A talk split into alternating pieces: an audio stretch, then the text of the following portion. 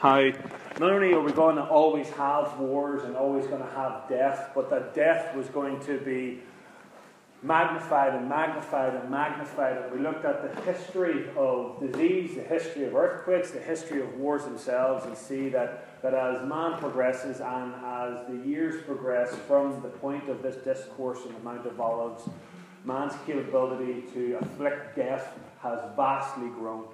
And when we looked at the reality of wars in context to the final war, to that Armageddon war that we read about in the book of Revelation, and how we came to understanding what it means to be a pre-tribulationist, a mid-tribulationist, or post-tribulationist. And really, not to get too in, in depth into that, you can go back and listen to the sermon uh, online from last week. But we came to the clear understanding through Scripture, and particularly through the teaching of the Apostle Paul, that we will, in fact, be here during the tribulation years. And for myself, I really hold fast to a post tribulation timeline. So that really leads us into verse 9 of this discourse of Jesus to his disciples, and we'll read it together. Chapter, sorry. Chapter 13, we're, we're continuing in. And it says, But be on your guard, for they will deliver you over to councils, and you will be beaten in synagogues, and you will stand before governors and kings for my sake, to bear witness before them. And the gospel must first be proclaimed to all nations. And, will they, and when they bring you to trial and deliver you over, do not be anxious beforehand what you are to say, but say whatever is given you in that hour. For it is not for you, for it is not for you who speak, but the Holy Spirit. And brother will deliver brother over to death, and father their, their, their children. And children will rise against parents and have them put to death. And you will be hated by all for my name's sake but the one who endures to the end will be saved. So, by God's grace, we're going to look at that this morning. Just before we continue together, let's just pray and ask the Holy Spirit to guide us.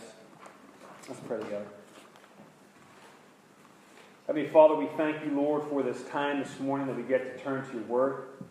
We pray, Father, for the understanding, Lord, through your Holy Spirit, of the meaning of this text. We pray, Father, as we continue through the next weeks, Lord, by your grace, that we will know deeper, a better understanding of what is to take place in the end. But for this morning, Father, we simply ask that you give us an open heart and open ears to hear this word this morning.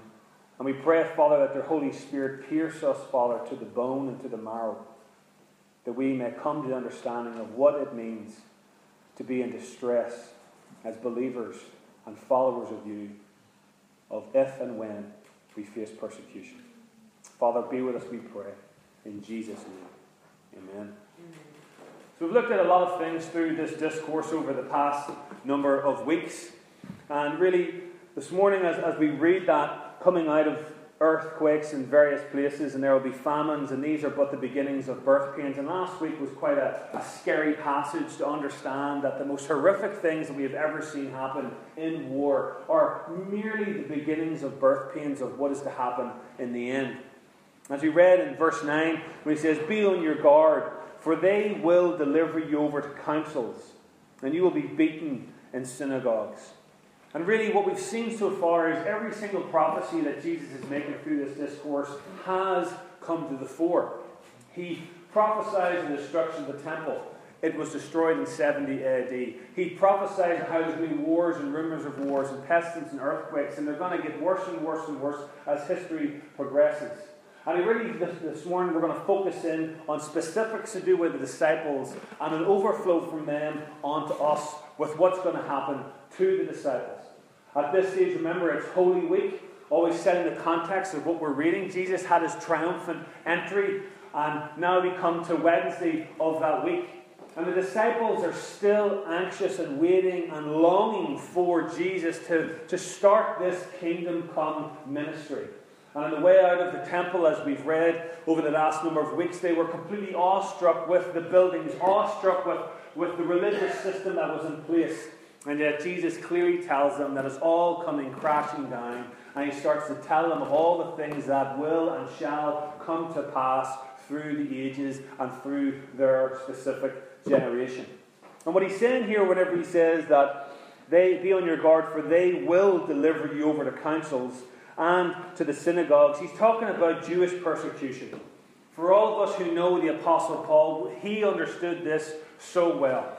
The Apostle Paul, who was delivered over to the synagogues and was delivered over to the councils, and the synagogues and the, councils at this time in history was the place in which you went to court, basically. And in the synagogue is where they would have established whether or not you were guilty of apostasy, whether or not you were guilty of blaspheming God. And on many occasions, five in particular that we know of, Paul says that he went to the synagogue and was given the due penalty of having 39 lashes. What they would give you was 39 whips to the back. And they give 39 because it was custom and law that you could not have any more than 40. And in case of them accidentally giving you 41, they always stopped at 39. So immediately here, Jesus is pointing into the fact that you will, you shall, you are going to be delivered over to the synagogues and to the councils. And he says, and you will be beaten. So immediately, Jesus is making it clear to the disciples at this time, you are going to be delivered over when I am gone, and you will be beaten. As I said, the Apostle Paul knew this well. We've talked about these beatings in the past. To have your back lashed 39 times could take upwards to six months to fully heal. Your back would have been basically turned to jelly as your skin was ripped apart by these whips. A lot of the times they would have used whips with bits of bone and bits of metal on the back, just depending on what synagogue you were in and, and how much they wanted to inflict pain. So you can imagine for the Apostle Paul what it would have been like to have your back shredded, so to speak, once. And then to have it heal and those wounds to close over, and then once again to have them lacerated again across your back the second time, opening up already formed and healed hard tissue wounds. Third time, the fourth time, and ultimately the fifth time. Jesus is making it clear here that they persecuted me and that the servant is not greater than the master, and they are going to persecute you. This is a prophetic promise that Jesus made that did come to the pass. We read through the book of Acts how each and every one of the disciples were indeed brought front of synagogues, were indeed seeing these things come to the fore. So immediately, once again, you're seeing evidence of the eschatology of Jesus coming to the fore, as we know it through the book of Acts. And he goes on, and he says, And you will be beaten in synagogues, and you will stand before governors and kings for my sake. Governors and kings, not only will you be persecuted by the, by the Jews, you will and you shall be persecuted by the Gentiles. You will stand before their kings, you will stand before their, uh, as it says there, the kings and governors. So ultimately, Jesus is making it plain. You're going to be persecuted by the Jews and you're going to be persecuted by the Gentiles. But ultimately, we have to ask why. Why are they going to be beaten? Why are they going to be persecuted by the Jews and the Gentiles? And Jesus tells us, He says, You will be beaten in synagogues, and you will stand before governors and kings for my sake to bear witness. In other words, the good news is going to be made manifest through the very fact that you will be beaten for my name's sake. The fact that you will stand before governors and kings, the fact that you will and that you shall be persecuted, but yet you will bear witness to the truth of Scripture, to the truth of the gospel, which is the life and ministry of Jesus Christ. To bear witness, and he goes on to say, he lose my place this morning. To bear witness before them in verse 10, and the good news must first be proclaimed to all nations. How is this going to be beneficial? Because as you bear witness, the proclamation of the gospel will be evident. Not only will you be beaten for my name's sake, not only will you be persecuted, but the gospel is going to move through you 12 standing before me. It's going to go through you simple men, and it's going to reach the entire earth. It's going to go everywhere through you because the Holy Spirit is going to sustain you in that moment of heavy, heavy persecution. And you will stand the test and you will be a witness for me and you will be a proclaimer, a speaker of the gospel. Now we understand there whenever he says that, and the gospel must first be proclaimed. That word proclaimed in itself is a past tense verb. So Jesus is saying here a future past tense verb. In other words, it will be proclaimed. It has already happened in the sovereignty of God and it is going to come to the fore and to pass.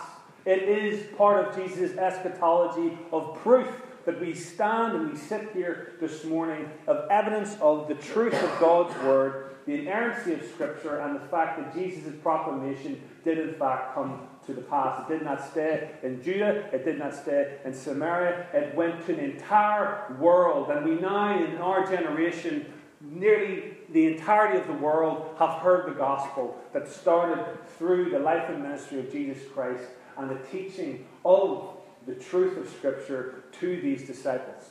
So Jesus is giving them hope. Yes, you're going to be delivered over. Yes, you're going to face persecution. But the truth is going to go to the ends of the world through you. And for many of them, they might have been thinking in their minds, well, how is this going to come to pass? Remember, these disciples did not have the New Testament that we have today, but they did have the Old Testament. So we turn with me, please, to the book of Isaiah 59.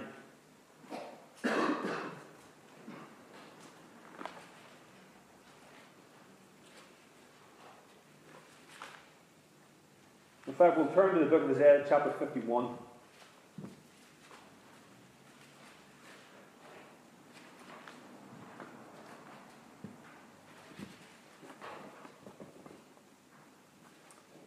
Book of Isaiah, chapter 51, verse 1.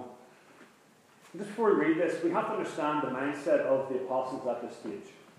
They were thinking this morning, they were thinking this week, as the crowds were shouting, Hosanna, Hosanna, as they were shouting the King of Kings, as they were laying palm branches and their coats down before Christ. They thought in their minds that the prophecy that Jesus had made up to this point, right through the Gospels, about how anybody who comes after me has to deny himself, Whoever wants to follow me has to pick up his cross daily and deny himself. That, that mother and father will come against each other. That you have to hate your mother, hate your father to be able to be my disciple. All these words that were given to the disciples, they may have thought had already come to the pass. They may have thought this is finally it, the kingdom come in their mindset. And as they stand on that Mount of Olives, if you place yourself in their shoes, you might think it's hard to believe that the massiveness of the Jewish system at that time, the religious system that was prevalent through the Pharisees and scribes, the temple itself with its Herodian stones. How on earth are us 12, of which one tomorrow night is going to give you over and trade you for a manner of coins? How is it ever going to come to pass? And I guarantee you that this, this verse in Isaiah 51 would come to their understanding. We'll read it together chapter 51, verse 1. Listen to me, you who pursue righteousness, you who seek the Lord. Look to the rock from which you were hewn, and to the quarry from which you were dug. Look to Abraham your father, and to Sarah who bore you. For he was but, but one when I called him, and that I might bless him and multiply him. How are you 12 going to impact the world? Remember how God works. He took one man, and from that one man, whose wife was barren, he was able to raise up an entire people and an entire nation for himself. The Jews themselves can all look back to the rock from which they came, which was Abraham. And if God can do that for one old man who's married to an old woman who cannot have kids, and can make his descendants like the stars and like the sands on the seashore. What can God do through the power of the Holy Spirit through you 12? If you seek after righteousness and follow after his word. And we read on in, in Isaiah 51, verse 7, where it says, Listen to me, ye, you who know righteousness, the people in whose heart is my law. Fear not the reproach of man nor be dismayed at their revilings. revilings. In other words, if you know who I am, if my law is truly in your heart, if you desire and you know righteousness, do not fear man. When Jesus is telling them, you will be delivered over, you will be beaten, It is up to you, 12, to bring the gospel to the nations. But you have no need to fear man, because if the word of God is written in your hearts, if you desire righteousness, you have no need to fear man. And it goes on in verse 12 I, I am he who comforts you. You are, who are you that you are afraid of man who dies? This entire book, verse of Isaiah is all pointing to the coming of the Messiah. And it's to give strength, it's to give weight, it's to give hope to these disciples who could turn to these very pages and see whom they were to fear and to see the power of God at work.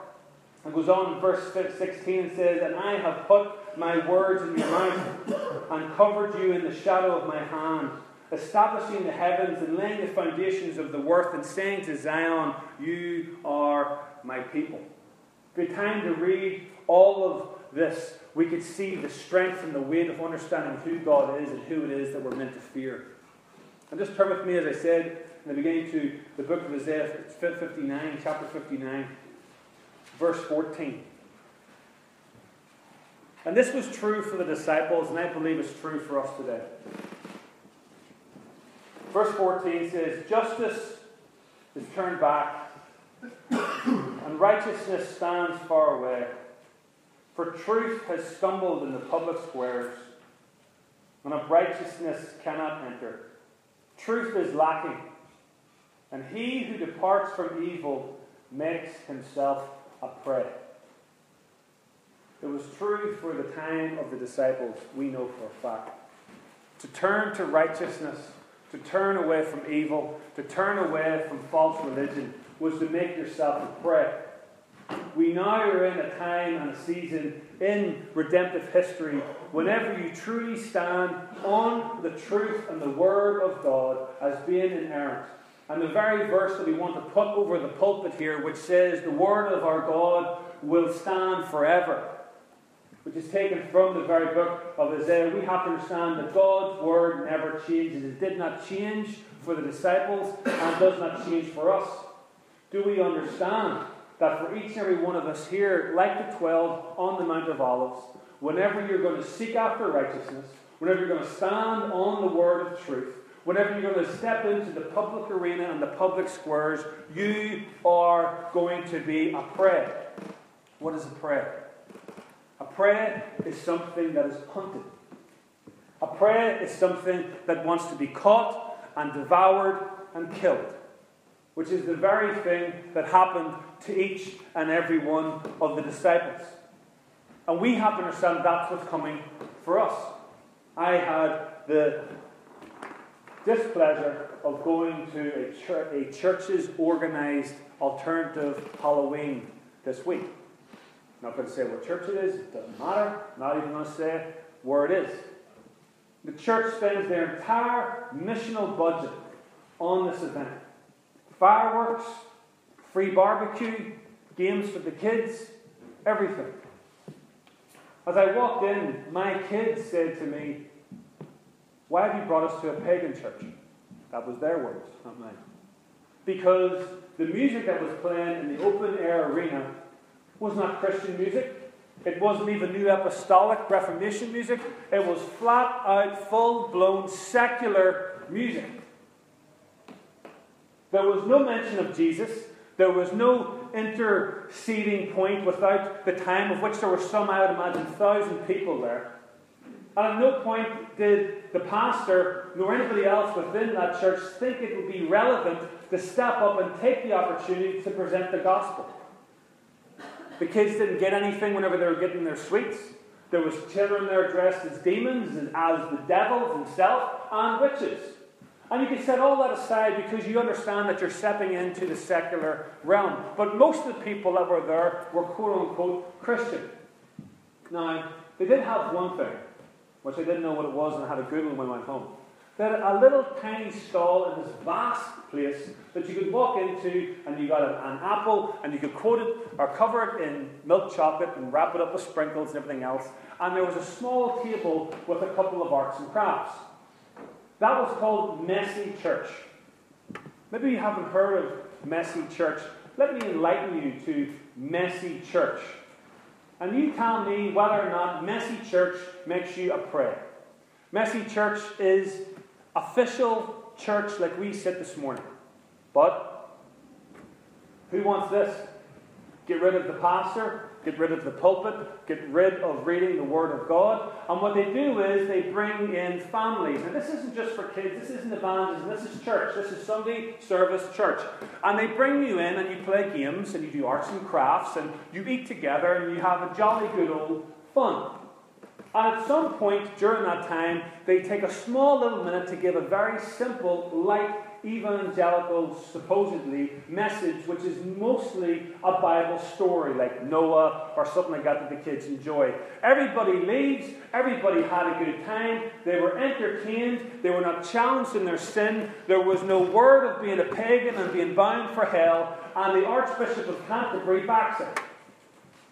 This is the way the church is going. No longer do we put ourselves in a position where we could be a prey. No longer we put ourselves in a position where we're going to come against opposition.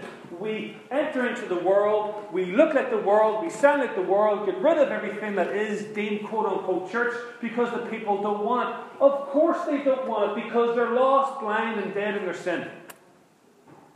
The only people who want this are those who are born again and regenerate of the Spirit. You will hunger and thirst for righteousness. So Jesus is pointing us to this, the fact that this is going to happen and pointing it to the disciples. They're going to beat you. They're going to deliver you over. They're going to hate you. Why? Because of me. Why are your friends going to despise you as a Christian? Because the very fact that you're in the presence is like having God Himself in the presence, because the Holy Spirit indwells within you. Therefore, your friends should not be able to stand the very moment that they're telling you a crude joke, lying, cheating, stealing, or indulging in fornication, or whatever it is. They should be completely challenged to the fact that Jesus Christ Himself is standing beside them in you.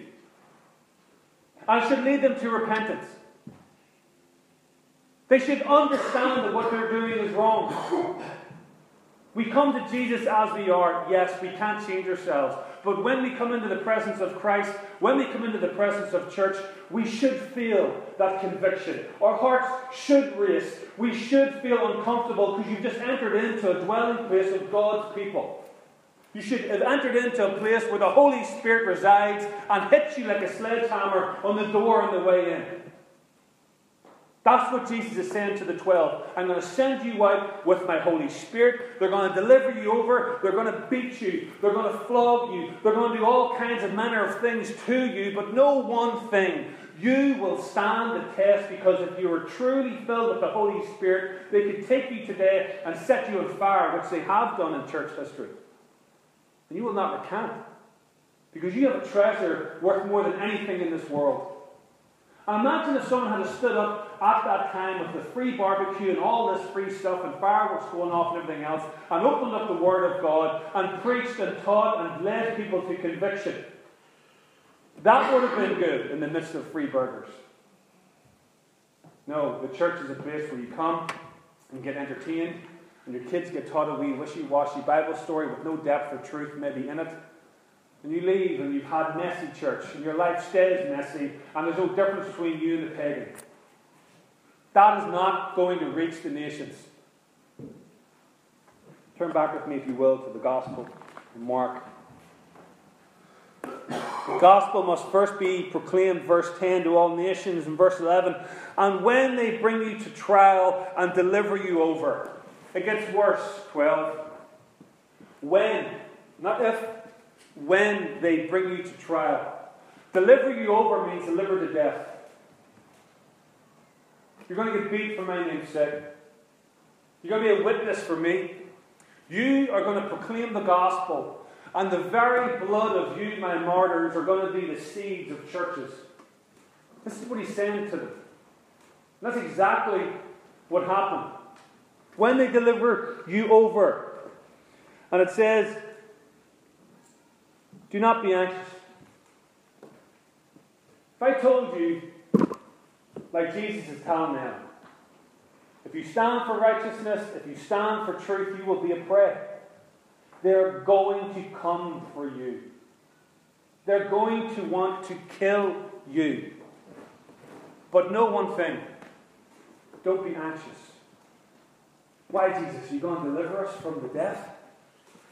Are you going to snatch us out of the midst of that heavy persecution? No. One thing you should be anxious about. If you have been taken this morning out to death for Christ's sake, because you're a witness and a proclaimer of truth, the one thing you should be anxious about what will be my last words? Doesn't matter if you kill me, to, to die is gain, the Apostle Paul said. But when they take me to the gallows, and when they put the noose around my neck, or when they torture me, or whatever they're going to do to me, do it if you want, for I have no fear of you. For I have fear of the one who not only can kill the body, but can damn the soul to everlasting hell. I want one thing that I'm going to be anxious about. What is going to be the last words to come out of my lips? The last proclamation of the truth.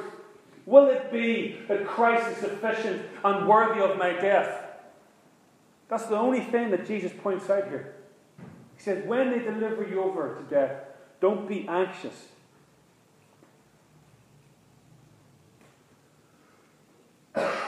Beforehand of what you are to say, but say whatever is given to you in that hour. For it is not you who speak, but the Holy Spirit. Mind blowing if you think of that. I'm not going to deliver you. So don't be anxious, wondering when I'm going to step in and snatch you out. I could, but I'm not going to. Because the very fact that they're going to put you to death is going to be the very seed and the very sign that what you believe in is true. But just don't be anxious by one thing what you are to say. This happened to the twelve. It happened to all the disciples of Christ throughout history. We had time this morning, there's a book called Foxe's Book of Martyrs that chronicles all the history of the persecution of the church. But just to give us a flavour this morning what happened to these men who heard these words. Peter, he proclaimed the gospel, he stood for truth, he established the church of God, and he was taken and crucified on a cross, an X shaped cross upside down. James, Pastor James, thrown 100 feet from the temple. Why? because he proclaimed the gospel. And when he survived a hundred foot fall, they then went and beat him with clubs. John, they boiled him in oil, and he survived miraculously. And when he survived, he then he was taken and sent to Patmos, where he was there to mine. The only one out of the one standing before Christ at this very discourse who would live and die peaceably. Andrew, he was taken to Greece and he was crucified on a cross again, an axe shaped cross. But before they did that, they took him and seven soldiers scourged him. Seven men beat him. And as he walked towards that very axe shaped cross, he saluted the cross for all to see. And for all to say, it must be true, it has to be true, for no man would take a scourging like that and walk towards the cross and salute it. And I'm going to quote what was apparently said when he walked to it. Andrew apparently said, I have longed, desired, and expected this happy hour. How can he walk to that cross after being scourged, salute for all to see, and say, I've longed for this happy hour where my life will be at an end and I will go to be with my Father in heaven. But it didn't stop there for Andrew. He lived another two days and he spent the entirety of that two days preaching and exhorting the gospel to every person around him and to the very man that beat him. And we think it is offensive to play Christian music in a Christian coffee shop. We think it's offensive to stand up on a stage in a public arena and deliver the gospel. Andrew did not say, I'm going to have an event and give free food and free stuff and mention nothing to do with the gospel and call it the church. He went to his death because he stood for righteousness and he became a prey for the demonic and for the devil and for the evil people in this world. Matthew, stabbed in Ethiopia. Thomas, speared to death in India. Nathaniel, fled to death with a whip. You know what flayed means? Skinned alive. Paul, as we know, tortured on many occasions, and at the end he was finally tortured again and beheaded by Nero himself. Mark, the very book we're reading, what happened to him? He was dragged through the city until dead. Luke was hanged under an olive tree. Jude was shot to death with arrows. Matthias was stoned and beheaded, and Barnabas was stoned to death. And that's just but few. I was reading in Foxe's Book of Martyrs three women in the early church who were taken. Not apostles, not biblical disciples that we learn and read about. Three simple women. And they were taken to the Roman Colosseum, where they were first beaten, whipped, tortured by many men in the centre of that Colosseum. They then brought beasts out, according to historical Roman artifact or, or, or uh, writings. And when the beasts come out, the beasts can attack them. So the crowd uproared and shouted for the gladiators to come out. The gladiators come out and slaughtered two of the women in such a horrific manner that even the people in the crowd were ready to shout mercy. And one woman stood after all this happened with one simple thing to do. Not God deliver me. Let me, Father God, be sustained to the end and let me proclaim truth. She was asked to recant. She said no. And they barbarically butchered her in ways that I don't want to get into. From that very thing, the church writer said that the crowds were so convicted of what must be true that many of them turned to follow Christianity themselves. This is a proclamation of Christ to the disciples and a proclamation to us.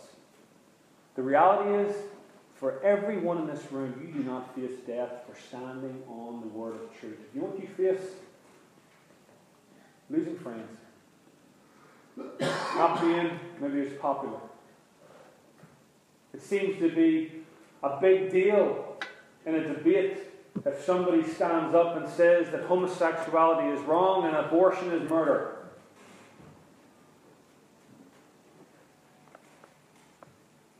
Verse 12 Brother will deliver brother over to death, and father his children. Not only will it be the synagogues, not only will it be the Gentiles, it's going to be families.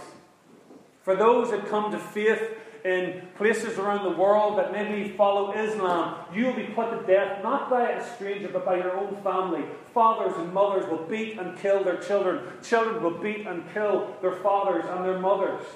This is coming to pass. Everything that Christ is saying here is coming to pass. In verse, and put them to death in verse 13. You'll be hated by all. Why? You might not. Because you call, you dare to call yourself a Christian.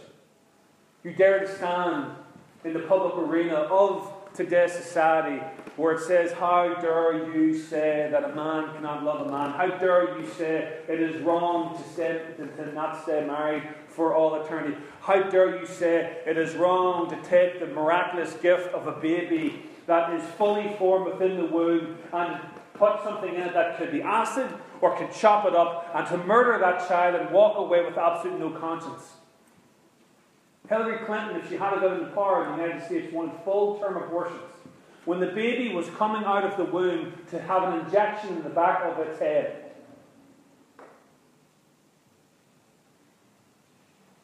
This past week there was a debate on TV with regard to that very issue, abortion.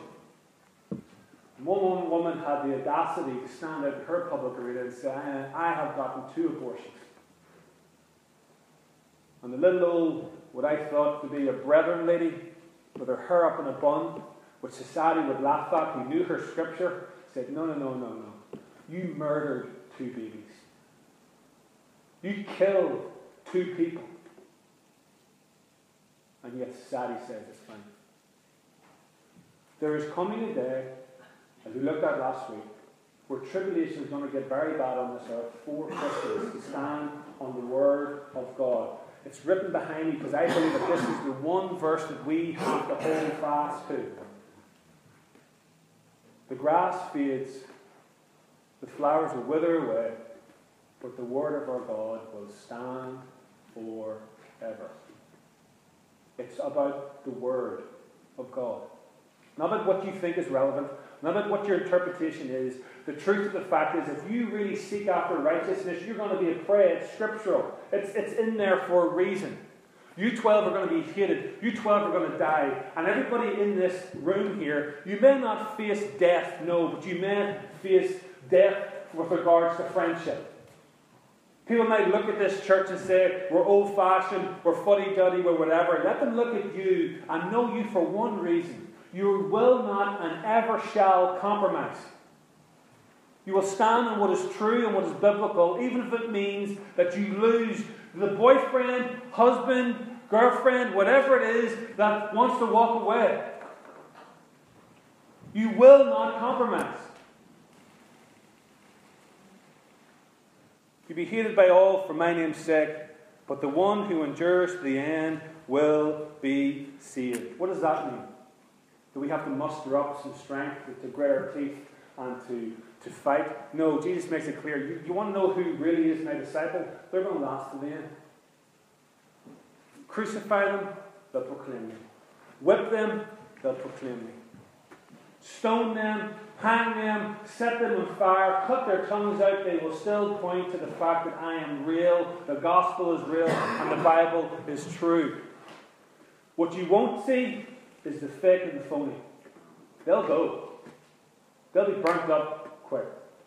They'll not stand for what is true. They'll, they'll confess that they're Christians. They'll confess that they desire righteousness. They'll confess that they want to stand on what is true. But you will see when persecution comes, even a small tiny bit, into the workplace or into the family, they will run away and flee because they're nothing more than seeds that have fallen onto uh, uh, rocky ground or fallen into thorny paths. Evidence from the fruit. They will not stand for righteousness. They will not stand for God's word. They will be compromisers. And they will go to church as long as they are entertained. 2 Timothy 3, verse 12. All who desire to live godly lives in Christ will be persecuted. You will be persecuted if you stand for righteousness' sake. The disciples were told that they were going to be delivered over to, over to governors, kings, and synagogues, that they were going to be killed, but they had one hope that they would stand and last because it's not by your strength, it is by the power of the Holy Spirit that you shall and will endure.